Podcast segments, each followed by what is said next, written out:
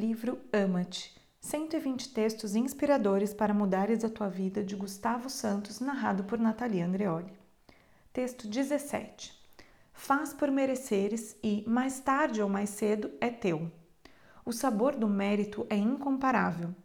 A sensação de se conseguir muitas vezes contra tudo e contra todos é inesquecível, mas só o é porque merecer é muito mais que tentar mil vezes é acreditar sempre que nem que se tentem mais mil, é saber que o caminho é aquele, mesmo que se façam outras mil tentativas. É cair e levantar, é respeitar a intuição ao milímetro, é sonhar. Merecer faz doer, mas não há outra forma de vencer.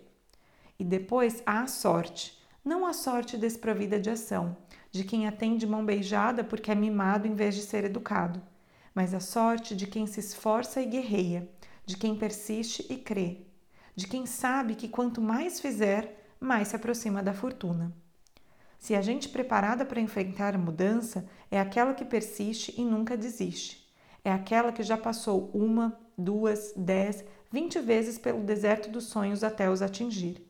É aquela que sabe que tudo é possível e que tudo acontece quando se faz acontecer. Os mimados, esses serão os primeiros a cair, não sabem como levantar uma espada, como se proteger das intempéries, não sabem nada a não ser receber. Não há um caminho bem feito sem mérito. Não há sonho sem espírito, de sacrifício. Nem há vitória sem darmos tudo. Arrisca sempre que sentires. Ergue-te todas as vezes que caíres e caminha em frente sempre que o vento te empurres para trás. Que os outros te puxem para eles ou que o medo te assombre. As tuas passadas, por muito pequenas que sejam, serão uma fonte de inspiração para todos. Ama-te.